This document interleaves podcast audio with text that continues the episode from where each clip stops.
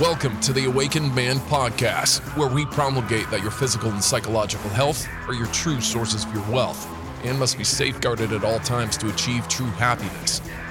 Here, we'll discuss the most up to date medical and health news, often obfuscated by big media to keep you a dumbed down sheeple eating at the greedy trough of big food and big pharma. Become an awakened man. Here's your host, Gregory. Hello, everybody. This is Gregory, and welcome back to another episode of The Awakened Man. I hope you're doing well today. Today, we're going to talk about some simple pleasures in life that need to be savored and indulged when you are going through a sad time. Now, early in The Awakened Man, when it was Holistic Health News, actually, I think back then it was Naturopathic Earth Radio, episode 20 or so, I did an episode on mild ways to alleviate depression. And I talk about that in that episode how today we're expected to always be happy. We always have to be peppy and happy. And that's just not human nature. We're going to go through times where we're a little melancholic, a little lugubrious, and other times we're happier.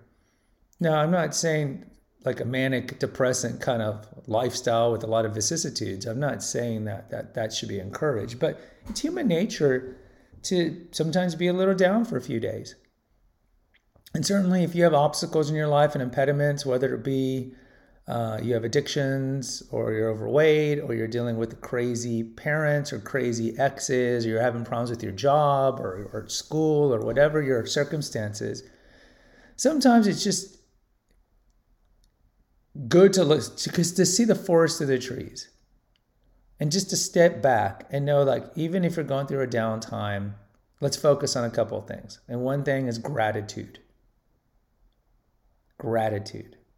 We think of gratitude only around thanksgiving. Oh um, thank you for the thank you for the gratitude should be daily prayer prayers of thanksgiving. We focus on prayers as mostly prayers of solicitation or asking. God, give me the Lamborghini. God, give me the hot husband. God, give me more money. It says in the book of James, pray, but you're not always going to get what you want because it must be aligned to God's will. And God's will typically isn't that you get a Lamborghini. We must conform our will to His will. But we have too much solicitation on the Thanksgiving. So gratitude is important. So I would tell you if you're ever going through a bad spell in your life, just make it less about you and more about gratitude. I have a friend, my old my old friend, and she's got two teenage daughters, and they live in a very wealthy area. And these kids have never seen poverty. And I told her, it's like, why don't you just drive them down to the poorest part? She lives in a large city, of the poorest part of the large city, and just show her, look how lucky you are volunteering at a soup kitchen or at a homeless shelter or even at an old, old age home, these are things that can engender gratitude. Like, wow, I thought my life sucked, but this is worse. And that's what we need. But go into the simple pleasures of daily life. I want to focus on four or five simple pleasures that even if your life's crap and you have a ball busting boss or a ball busting wife or you're just sad because you're addicted to something or whatever. Just focus on little things. And where's the first one? Sunrise. Again, just strip these down. They're very reductionistic. I love taking walks, especially when it gets longer nights because I don't like summer. I like winter, especially in Texas because winter's not bad. But I'll take a walk six in the morning, sometimes even earlier, and I'll do an hour walk and the stars are still up. And it's beautiful. I mean, it's just so tranquil, tran- tranquil and idyllic. It truly is because there's no cars at this time, or very few cars. And you see all the stars, and I see shooting stars. You know, you see the planes flying, and then you see the, the sunrise slowly coming over the horizon. And it's just one of those things that reminds you of the divine. And it reminds you, well, I'm on this planet another day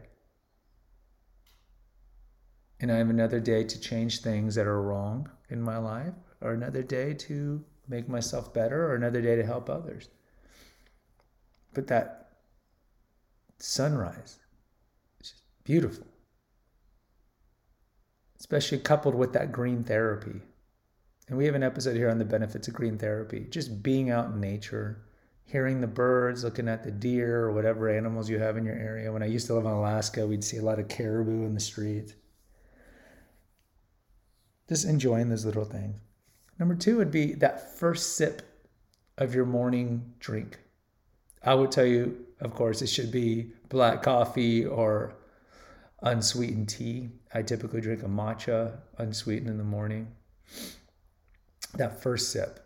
Now, don't drink it too hot. We have an early episode about drinking beverages at very hot temperatures actually is linked to getting esophageal cancer. That's mostly common in, in the Indian subcontinent. And over here, we don't really do it. And I never understood that because it's so it's almost impossible to drink something very hot. But that first sip of your your coffee or your tea or something I probably wouldn't recommend as much, but orange juice or whatever it is. But you know, I sleep with my mouth open, so I'm always my mouth is dry in the morning and I always put a glass of cold water in the fridge the night before. So when I wake up, before I go for the walk, I drink this super cold water. And I'm telling you, there's nothing that feels more alive than feeling cold water go down your esophagus. Just love it.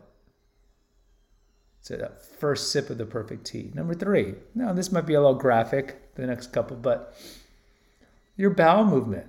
We, we take these for granted. We really do. But I'm telling you, that bowel movement, normally in the morning it happens. And we actually have less bowel movements than most of the world because we have so much processed food. Most people in the world have bowel movements two, three times a day. Bowel movements are awesome. They're great. And for me, with my analytical mind, like I'm always doing things, it's just great to have to sit and do nothing. Of course, you can read or be on your computer or on your phone, but bowel movements, simple pleasures, because when you stop having them, you're dead. So just enjoy that nice dump. Just enjoy it. Number four, if you're in the confines of sacramental marriage, orgasms and, and snuggling. It's a beautiful feeling. You know, I, we don't want to deny the fact that holding somebody in bed naked or underclad is a beautiful feeling, especially with somebody you love. And orgasms are nice too. We know this. It relaxes us. Now, I say this in the confines of marriage because anything outside of that is fornication and it's prescribed by the Bible and pretty much every religion in the world as being wrong because you're misusing the reproductive gifts, which should only be used in the confines of marriage open to children. But orgasms are great. And when you take it out of that parameter, all you're doing is essentially objectifying each other and using each other. Oh, yeah, I, I like being around you. I love you, but not enough to marry you. You're just using each other. You're just objectifying. You're essentially just releasing fluids into each other and it becomes almost just base and animalistic. That being said, snuggling with somebody is nice because it releases endorphins and, and oxytocin and these things. The next one doesn't apply to all people, but if you have children, just holding your child, just looking at your child, and just thinking, God, I created this. This is half me. And some of the best pleasures of life, these simple things, is just looking at your child and telling your child, I love you. I might not like you all the time. I might not support every decision you make, but I will always love you. As God always loves us, despite the fact that we turn away. Like in the prodigal son, he always loves us. It's the same thing. We must love our children no matter what. Scold them when necessary, but always love them. And there's a certain simple beauty of just holding your child, especially when they're younger. I guess you can't, you know, when they're 13, you can't do it. But uh, from a baby to like seven, especially that age. You know, when they're older, you can sit with them and tell them, I love you, and just spend time with them. Like my son's getting really into World Cup soccer and club soccer. So it's, it's exciting to see him get into that and talk about that. But it, it's those little things. Just spend time with your kid. Another one, simple pleasure in life, just reading the Bible. And I would tell you, you know, there's a, I would not go page to page because you'll get bogged down pretty quickly in Exodus and Leviticus. I would tell you, just read Matthew, just read the Gospels, but I would start with Matthew.